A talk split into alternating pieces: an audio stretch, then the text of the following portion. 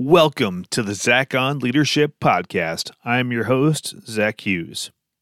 Today's episode is entitled Hello Computer The Opportunity for Generative AI to Modernize Computing. When I was a kid, I remember watching Star Trek IV The Voyage Home. In this film, the crew of the Enterprise traveled back in time from 2286 to 1986 Scotty tried to use a Macintosh computer by speaking to it. Hello, computer. Of course, it didn't respond. Bones handed him the mouse, and Scotty spoke into it as if it were a microphone. Of course, that didn't work either. If you did a refresher on that scene, you can find a link to it in my show notes. Back in 1986, and up until recently, the way the Star Trek crew interacted with their computers seemed like science fiction. Now, finally, 37 years later, I have line of sight into how this can become our reality.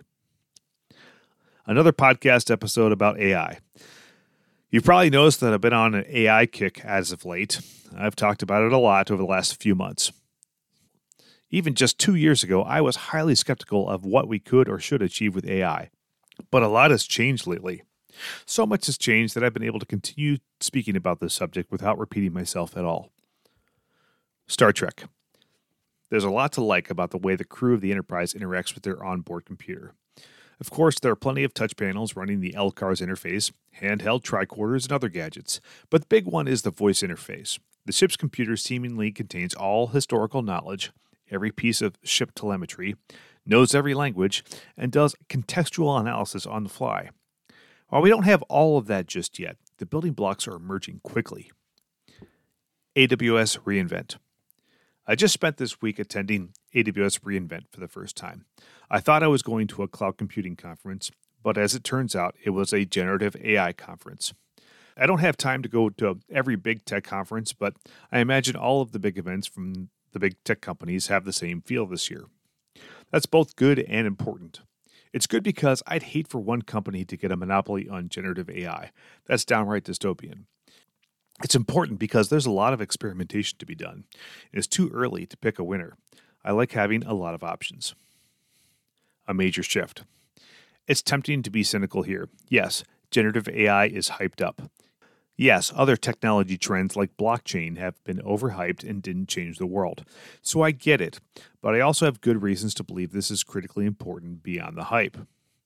I believe generative AI is a major shift in the technology landscape.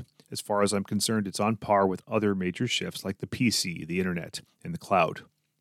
Each of those cases had early adopters, skeptics, and holdouts. So will there be with generative AI. Yet undeniably, each of these shifts changed the way we compute forever. The work ahead. Digital transformation and cloud computing gave us this opportunity. Even more, I'll credit the enterprise business intelligence efforts for bringing our enterprise data together with quality and governance. What started as a better way to run reports will be the foundation of a new generation of computing. Through digital transformation, enterprises have learned the value of breaking data free from source system applications to make it available to the enterprise. Now we are learning to put AI models, tools, and applications on top of that data to unleash its potential value. Each company is now furiously building its own capability to put the power of AI into the hands of its business and customers. Hello, computer.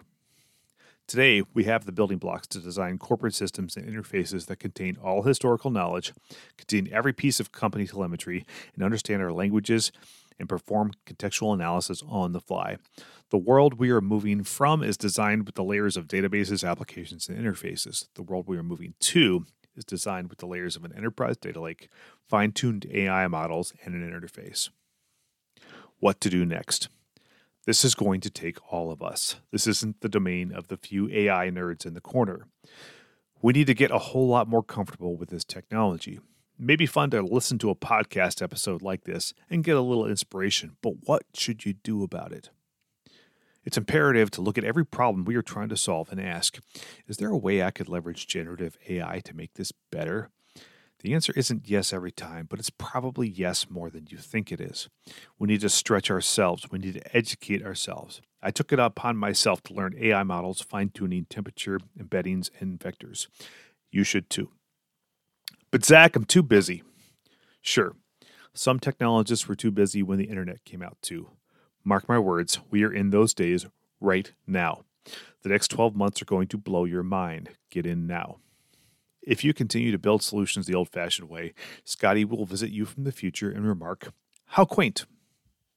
That's all for this week's episode of the Zach on Leadership Podcast. Thanks for listening.